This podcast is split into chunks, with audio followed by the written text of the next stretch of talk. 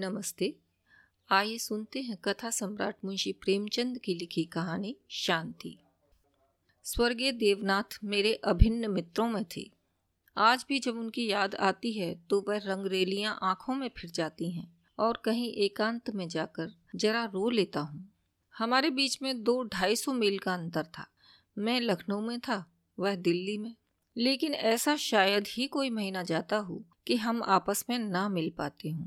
वह स्वच्छंद प्रकृति के विनोद प्रिय सहृदय, उदार और मित्रों पर प्राण देने वाले आदमी थे, जिन्होंने अपने और पराई में कभी भेद नहीं किया। संसार क्या है और यहाँ लौकिक व्यवहार का कैसा निर्वाह होता है, यह उस व्यक्ति ने कभी न जानने की चेष्टा की। उनके जीवन में ऐसे कई अवसर आए, जब उन्हें आगे के लिए होशियार हो जाना चाहिए था।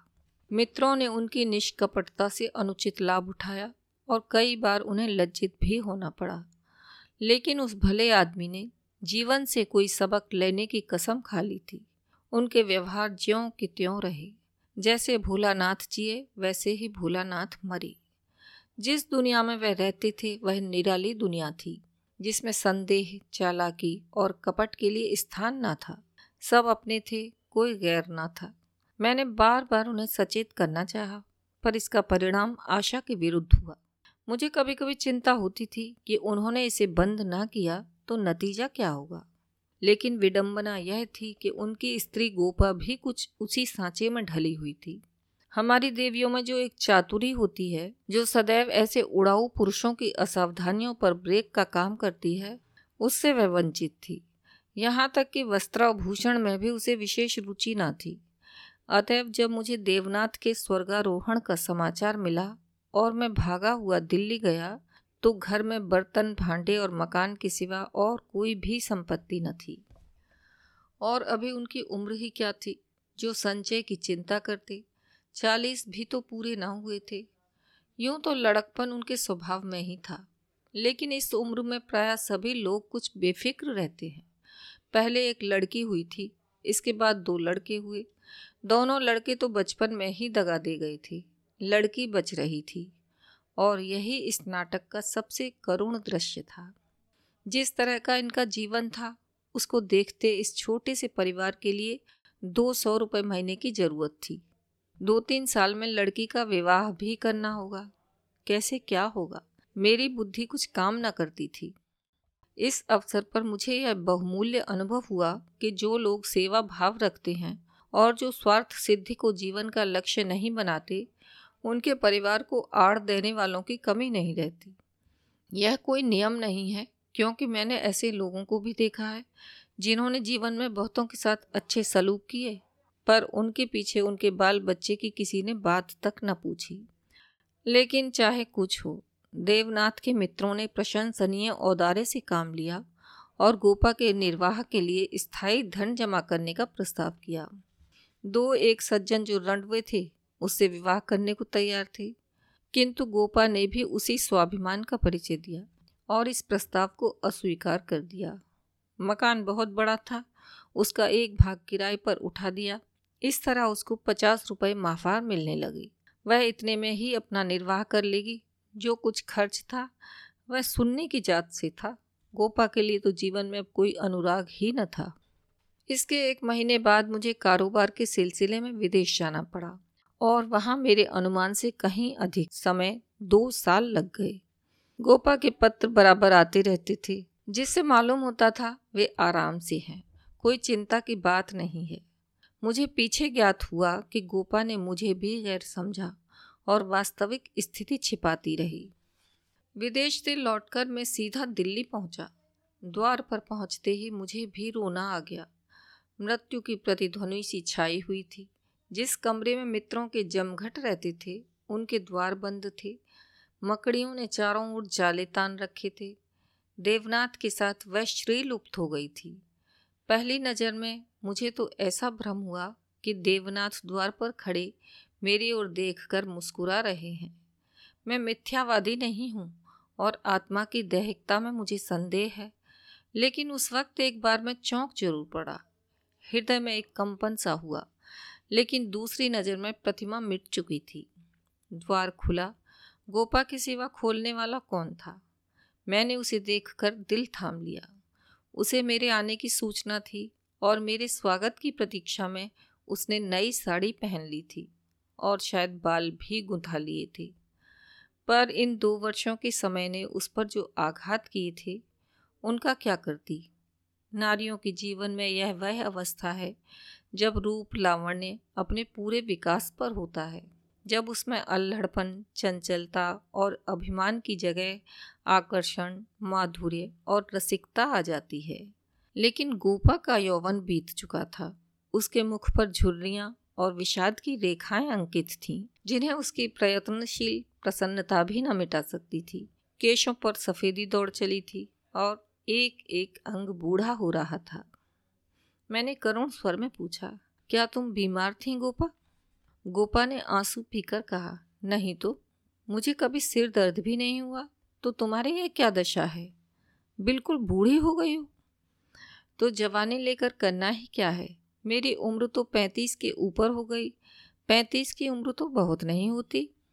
हाँ उनके लिए जो बहुत दिन जीना चाहते हैं। मैं तो चाहती हूँ, जितनी जल्द हो सके जीवन का अंत हो जाए। बस सुनने के ब्याह की चिंता है। इससे छोटे पाऊँ मुझे ज़िंदगी की परवाह ना रहेगी। अब मालूम हुआ कि जो सज्जन इस मकान में किराएदार हुए थे, वह थोड़े दिनों के बाद तब्दील होकर चले गए और तब से कोई दूसरा किराएदार ना आया। मेरे हृदय में बर्छी सी चुभ गई। इतने दिनों इन बेचारों का निर्वाह कैसे हुआ? यह कल्पना ही दुखद थी। मैंने विरक्त मन से कहा लेकिन तुमने मुझे सूचना क्यों ना दी? क्या मैं बिल्कुल गैर हूँ? गोपा ने लज्जित होकर कहा, नहीं नहीं, यह बात नहीं है। तुम्हें गैर समझूँगी तो अपना किसी समझूँगी?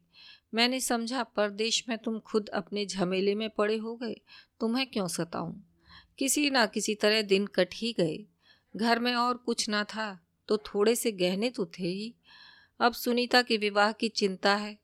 पहले मैंने सोचा था, इस मकान को निकाल दूँगी। बीस बाईस हज़ार मिल जाएँगे। विवाह भी हो जाएगा और कुछ मेरे लिए बचा भी रहेगा। लेकिन बाद को मालूम हुआ कि मकान पहले ही रेहन हो चुका है और सूद मिलाकर उस पर बीस हज़ार हो गए हैं। महाजन ने इतनी ही दया क्या कम की कि मुझे घर से निकाल ना दिया। इधर से तो अब कोई आशा नहीं है। बहुत हाथ पाँव जोड़ने पर संभव है महाजन से दो ढाई हज़ार मिल जाएँ। इतने में क्या होगा? इसी फ़िक्र में घुली जा रही हूँ।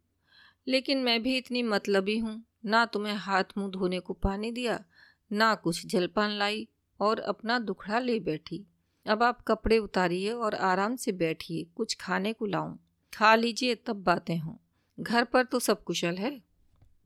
मैंने कहा, मैं तो सीधे बम्बई से यहाँ आ रहा हूँ। घर कहाँ गया? गोपा ने मुझे तिरस्कार भरी आँखों से देखा। पर उस तिरस्कार की आड़ में घनिष्ठ आत्मीयता बैठी झाँक रही थी। मुझे ऐसा जान पड़ा, उसके मुख की झुर्रियाँ मिट गई हैं। पीछे मुख पर हल्की सी लाली दौड़ गई। उसने कहा, इसका फल यह होगा कि तुम्हारी देवी जी तुम्हें कभी यहाँ ना आने देंगी। मैं किसी का गुलाम नहीं हूँ। किसी को अपना गुलाम बनाने के लिए पहले खुद भी उसका गुलाम बनना पड़ता है। शीतकाल की संध्या देखते ही देखते दीपक जलाने लगी। सुन्नी लालटेन लेकर कमरे में आई। दो साल पहले की अबोध और कृष्ण तनु बालिका रूपवती युवती हो गई थी, जिसकी हर एक चितवन, हर एक बात उसकी गौरवशील प्रगति का पता दे रही थी। जिसे मैं गोद में उठाकर प्यार करता था, उसकी तरफ़ आज आँखें न उठा सका। और वह जो मेरे गले से लिपटकर प्रसन्न होती थी, आज मेरे सामने खड़ी भी ना रह सकी। जैसे मुझसे कोई वस्तु छिपाना चाहती है। और जैसे मैं उस वस्तु को छिपाने का उसे अवसर दे रहा हूँ। मैंने पूछा, अब तुम किस दर्जे में पहुँची सुनने?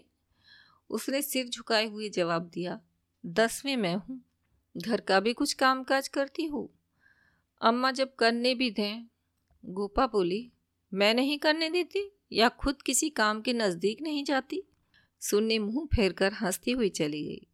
माँ की दुलारी लड़की थी, जिस दिन वह गृहस्थी का काम करती उस दिन शायद गोपा रो रो कर आँखें फोड़ लेती। वह खुद लड़की को कोई काम न करने देती थी, मगर सबसे शिकायत करती थी कि वह कोई काम नहीं करती। यह शिकायत भी उसके प्यार का ही एक करिश्मा था। हमारी मर्यादा हमारे बाद भी जीवित रहती है। मैं तो भोजन करके लेटा तो गोपा ने फिर सुन्नी के विवाह की तैयारियों की चर्चा छेड़ दी। इसके सिवा उसके पास और बात ही क्या थी? लड़के तो बहुत मिलते हैं, लेकिन कुछ हैसियत भी तो हो।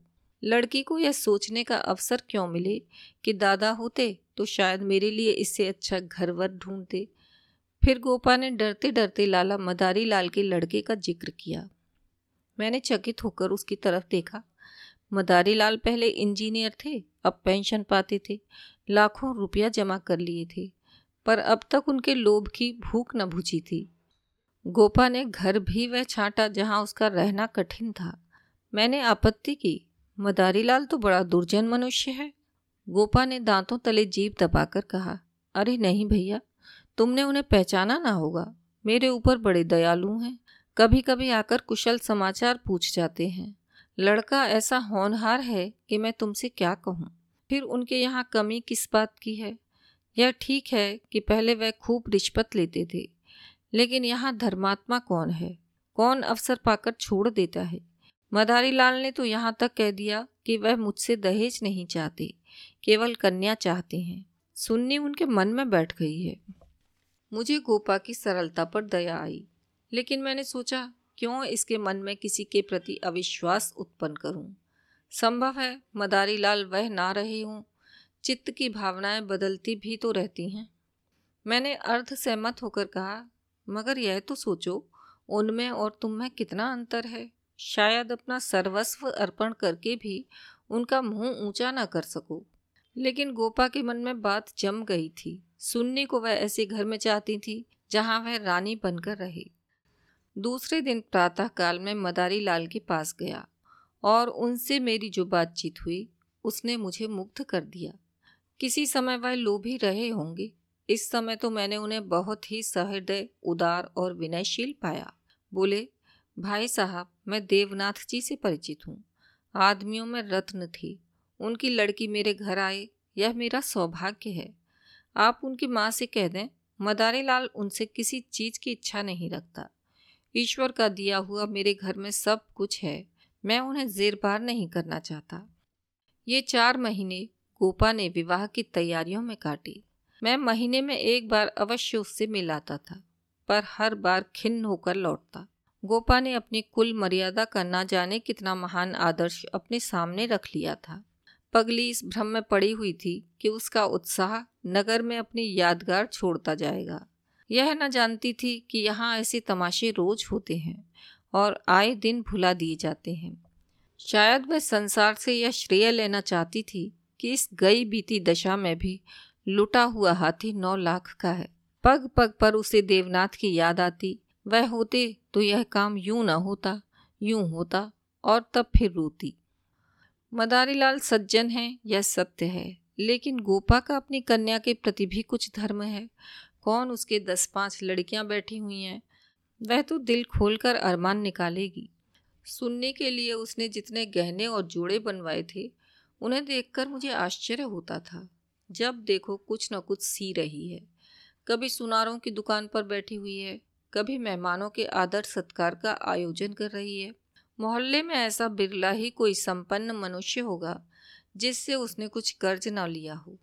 वह इसे कर्ज समझती थी, पर देने वाले दान समझ कर देते थे। सारा मोहल्ला उसका सहायक था। सुन्नी अब मोहल्ले की लड़की थी। गोपा की इज़्ज़त सबकी इज़्ज़त है, और गोपा के लिए तो नींद और आराम हराम था। दर्द से सिर फटा जा रहा है। आधी रात हो गई, मगर वह बैठी कुछ न कुछ सी रही है। या इस कोठी का धान उस कोठी में कर रही है?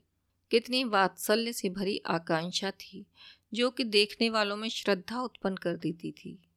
अकेली औरत और वह भी आधी जान की, क्या क्या करे? जो काम दूसरों पर छोड़ देती है, उसी में कुछ न कुछ कसर रह जाती है। पर उसकी हिम्मत है कि किसी तरह हार नहीं मानती। पिछली बार उसकी दशा देखकर मुझसे रहा ना गया।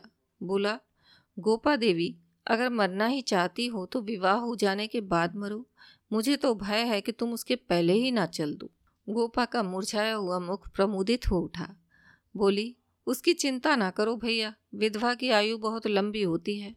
तुमने सुना नहीं, रांड मरे ना खंडहर ढहे लेकिन मेरी कामना यही है कि सुनने का ठिकाना लगाकर मैं भी चल दूँ।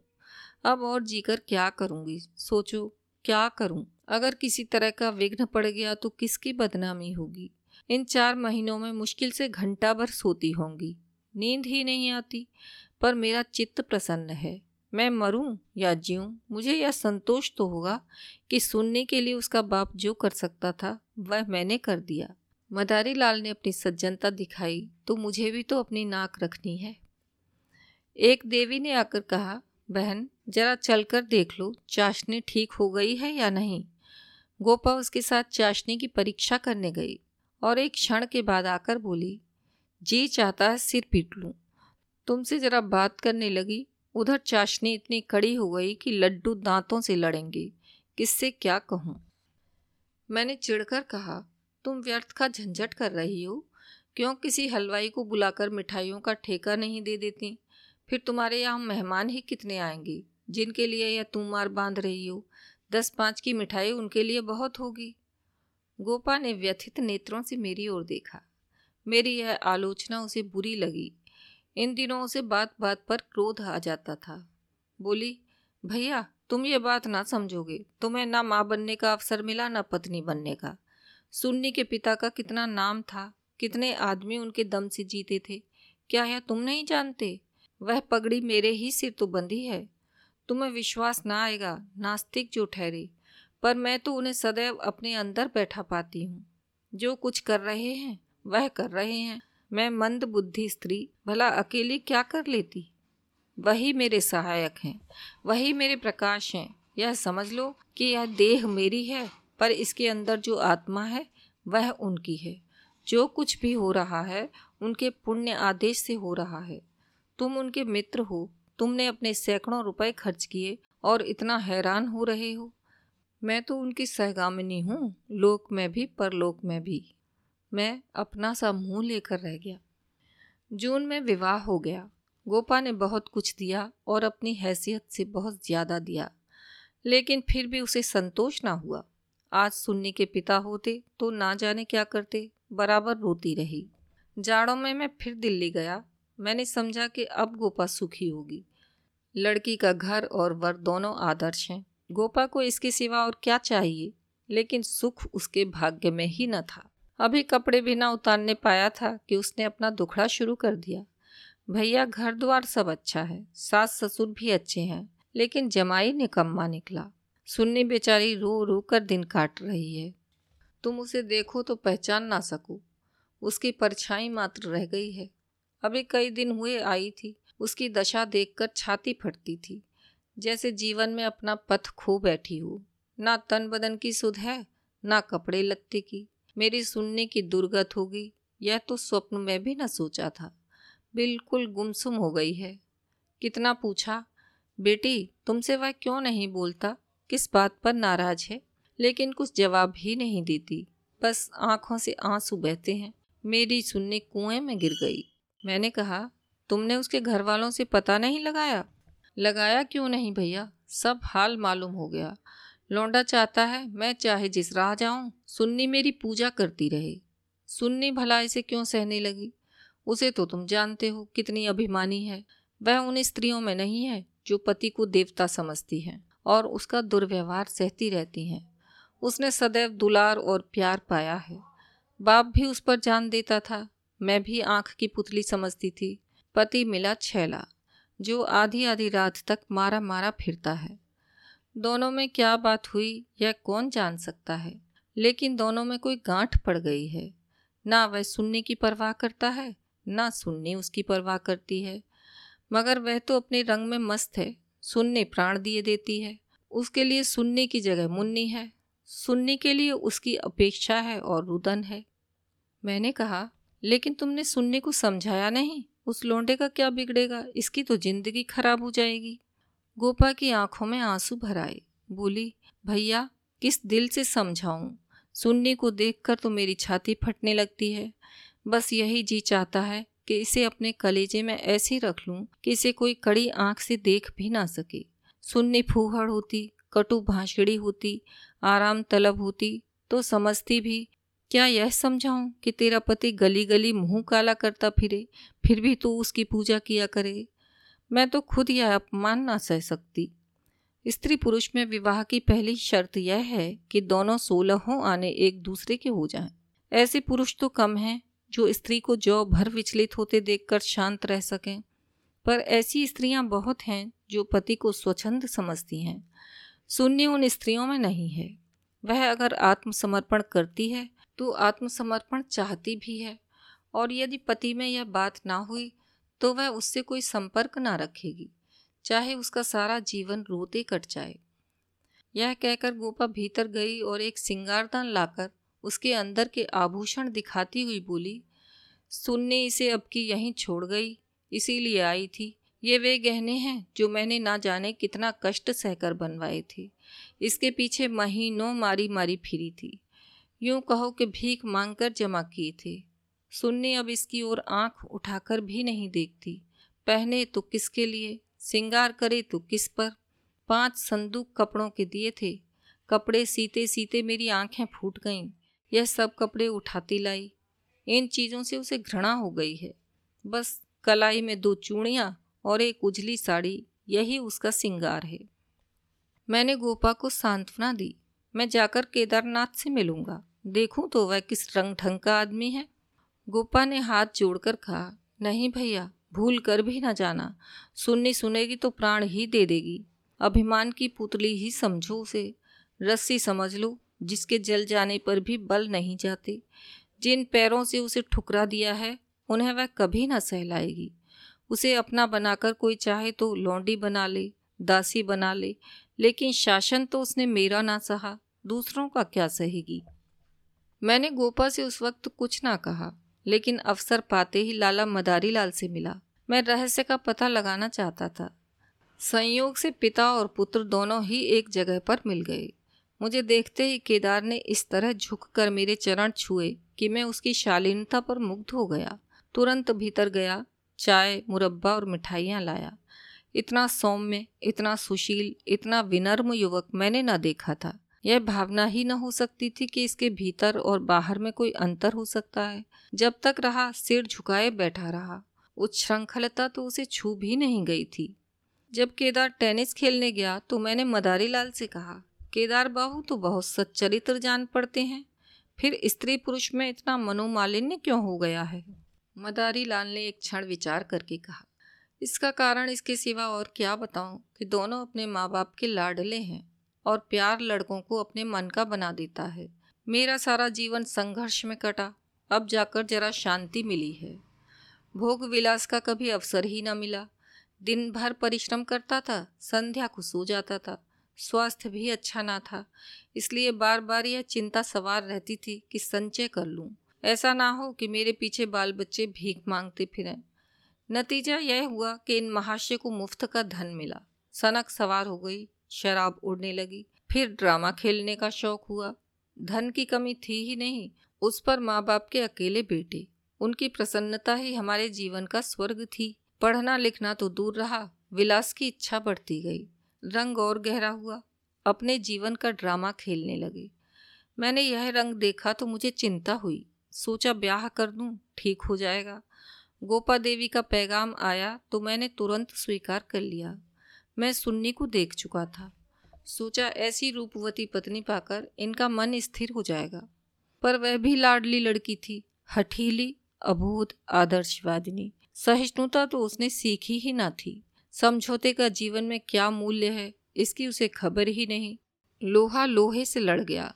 वह अभिमान से पराजित करना चाहती है या उपेक्षा से? यही रहस्य है। और साहब, मैं तो बहू को ही अधिक दोषी समझता हूँ। लड़के प्राय मंचले होते हैं, लड़कियाँ स्वभाव से ही सुशील होती हैं और अपनी ज़िम्मेदारी समझती हैं। उसमें ये गुण नहीं है, डोंगा कैसे पार होगा, ईश्वर ही जाने। सहसा सुनने अंदर से आ गई, बिल्कुल अपने चित्र की रेखा सी। मानो मनोहर संगीत की प्रतिध्वनि हो। कुंदन तप कर भस्म हो गया था, मिटी हुई आशाओं का इससे अच्छा चित्र नहीं हो सकता था। उलाहना देती हुई बोली आप जाने कब से बैठे हुए हैं? मुझे खबर तक नहीं, और शायद आप बाहर ही से बाहर चले भी जाते। मैंने आंसुओं के वेग को रोकते हुए कहा, नहीं सुनने, यह कैसे हो सकता था? तुम्हारे पास आ ही रहा था कि तुम स्वयं आ गई। मदारी लाल कमरे के बाहर अपनी कार की सफ़ाई करने लगी। शायद मुझे सुन्नी से बात करने का अवसर देना चाहते थे। सुन्नी ने पूछा, अम्मा तो अच्छी तरह हैं? हाँ अच्छी हैं। तुमने अपनी यह क्या गत बना रखी है? मैं अच्छी तरह से हूँ। यह बात क्या है? तुम लोगों में यह क्या अनबन है? गोपा देवी प्राण दिए डालती हैं। तुम खुद मरने की तैयारी कर रही हो। कुछ तो विचार से काम लो। सुन्नी के माथे पर बल पड़ गए। आपने नाहक यह विषय छेड़ दिया, चाचा जी। मैंने तो यह सोचकर अपने मन को समझा लिया कि मैं अभागिन हूँ। बस उसका निवारण मेरे बूते से बाहर है। मैं उस जीवन से मृत्यु को कहीं अच्छा समझती हूँ, जहाँ अपने कद्र ना हो। मैं व्रत के बदले में व्रत चाहती हूँ। जीवन का कोई दूसरा रूप मेरी समझ में नहीं आता। इस विषय में किसी तरह का समझौता करना मेरे लिए असंभव है। नतीजे की मैं परवाह नहीं करती। लेकिन, नहीं चाचा जी, इस विषय में अब कुछ न कहिए। नहीं तो मैं चली जाऊँगी। आखिर सोचो तो। मैं सब सोच चुकी और तय कर चुकी। पशु को मनुष्य बनाना मेरी शक्ति से बाहर है। इसके बाद मेरे लिए अपना मुँह बंद करने के सिवा और क्या रह गया था? मई का महीना था, मैं मैसूर गया हुआ था कि गोपा का तार पहुँचा। तुरंत आओ, ज़रूरी काम है। मैं घबरा तो गया, लेकिन इतना निश्चित था कि कोई दुर्घटना नहीं हुई है। दूसरे दिन दिल्ली जा पहुँचा। गोपा मेरे सामने आकर खड़ी हो गई। निस्पंद मूक, निष्प्राण जैसे तपेदिक की रोगी हो। मैंने पूछा, कुशल तो है? मैं तो घबरा उठा। उसने बुझी हुई आँखों से देखा और बोला, सच? सुननी तो कुशल से है। हाँ अच्छी तरह है। और केदारनाथ? वह भी अच्छी तरह है। तो फिर माजरा क्या है? कुछ तो नहीं। तुमने तार दिया और कहती हो, कुछ तो नहीं। दिल घबरा रहा था, इससे तुम्हें बुला लिया। सुन्नी को किसी तरह समझाकर यहाँ लाना है। मैं तो सब कुछ करके हार गई। क्या इधर कोई नई बात हो गई? नई तो नहीं है, लेकिन एक तरह से नई ही समझो। केदार एक एक्ट्रेस के साथ कहीं भाग गया। एक सप्ताह से उसका कहीं पता नहीं है। सुन्नी से कह गया है, जब तक तुम रहोगी घर में नहीं आऊँगा। सारा घर सुन्नी का शत्रु हो रहा है, लेकिन वह वहाँ से टलने का नाम नहीं लेती। सुना है, केदार अपने बाप के दस्तखत बनाकर कई हज़ार रुपए बैंक से ले गया है। तुम सुन्नी से मिली थी? हाँ तीन दिन से बराबर जा रही हूँ।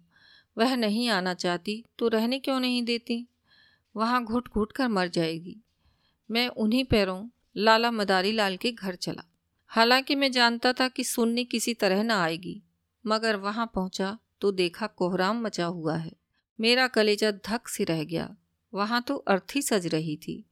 मोहल्ले के सैकड़ों आदमी जमा थे। घर में से हाय हाय की क्रंदन ध्वनि आ रही थी। यह सुन्नी का शव था। मदारी लाल मुझे देखते ही मुझसे उन्मत्त की भांति लिपट गए और बोले, भाई साहब, मैं तो लुट गया। लड़का भी गया, बहू भी गई। ज़िंदगी ही गारत हो गई। मालूम हुआ कि जब से केदार गायब हो गया था, सुन्नी और भी ज़्यादा उदास रहने लगी थी। उसने उसी दिन अपनी चूड़ियाँ तोड़ डाली थीं और मांग का सिंदूर पहुँच डाला था।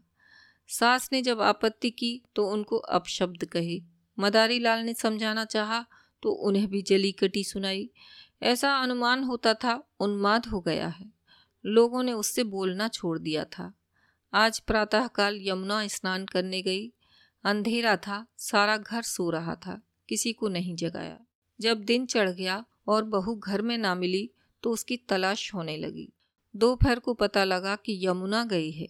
लोग उधर भागे, वहाँ उसकी लाश मिली। पुलिस आई, शव की परीक्षा हुई। अब जाकर शव मिला है। मैं कलेजा थाम कर बैठ गया। हाय, अभी थोड़े दिन पहले जो सुंदरी पालकी पर सवार होकर आई थी, आज वह चार लोगों के कंधे पर जा रही है। मैं अर्थी के साथ हो लिया और वहाँ से लौटा तो रात के दस बज गए थे। मेरे पाँव काँप रहे थे। मालूम नहीं, यह खबर पाकर गोपा की क्या दशा होगी। प्राणांत न हो जाए। मुझे यही भय हो रहा था। सुन्नी उसकी प्राण थी। उसके जीवन का केंद्र थी। उस दुखिया के उद्यान में यही पौधा बच रहा था। उसे वह हृदय रक्त से सींच सींच कर पाल रही थी। उसके बसंत का सुनहरा स्वप्न ही उसका जीवन था। उसमें कोपलें लगेंगी, फूल खिलेंगे, फल लगेंगे। चिड़िया उसकी डाली पर बैठकर अपने सुहाने राग गाएँगी। किंतु आज निष्ठुर नियति ने उस जीवन सूत्र को उखाड़कर फेंक दिया और अब उसके जीवन का कोई आधार न था। वह बिंदु ही मिट गया था, जिस पर जीवन की सारी रेखाएँ आकर एकत्र हो जाती थीं। दिल को दोनों हाथों से थामे मैंने जंजीर खटखटाई। गोपा एक लालटेन लिए निकली।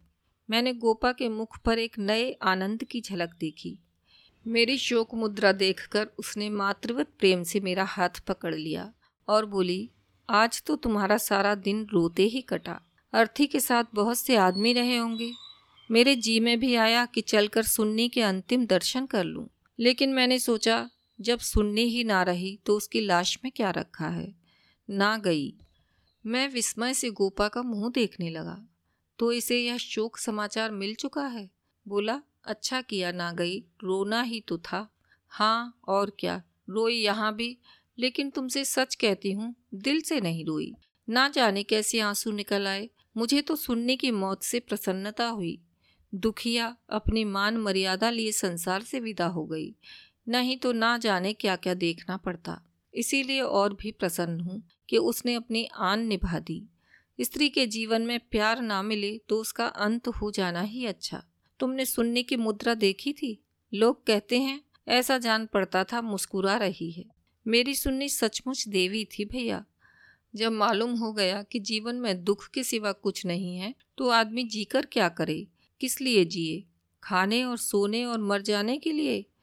यह मैं नहीं कहती कि मुझे सुनने की याद ना आएगी और मैं उसे याद करके रोऊँगी नहीं। लेकिन वह शोक के आँसू न होंगे। बहादुर बेटे की माँ उसकी वीर गति पर प्रसन्न होती है। सुन्नी की मौत में क्या कुछ कम गौरव है? मैं आँसू बहाकर उस गौरव का अनादर कैसे करूँ? वह जानती है और चाहे सारा संसार उसकी निंदा करे, उसकी माता सराहना ही करेगी। उसकी आत्मा से आनंद भी छीन लूँ। लेकिन अब रात ज़्यादा हो गई है, ऊपर जाकर सो जाओ। मैंने तुम्हारी चारपाई बिछा दी है, मगर देखो, अकेले पड़े पड़े रोना नहीं। सुन्नी ने वही किया जो उसे करना चाहिए था। उसके पिता होते तो आज सुन्नी की प्रतिमा बनाकर पूछते मैं ऊपर जाकर लेटा तो मेरे दिल का बोझ बहुत हल्का हो गया था। किंतु रह रह कर यह संदेह हो जाता था कि गोपा की यह शांति उसकी अपार व्यथा का ही रूप तो नहीं है। अभी आप सुन रहे थे मुंशी प्रेमचंद की लिखी कहानी शांति। आशा है आपको यह कहानी पसंद आई होगी। आप स्पॉटिफाई गूगल पॉडकास्ट या जिस किसी भी प्लेटफार्म पर हमें सुन रहे हैं, कृपया वहाँ फॉलो करें और इसे अपने साथियों के साथ शेयर करें। धन्यवाद।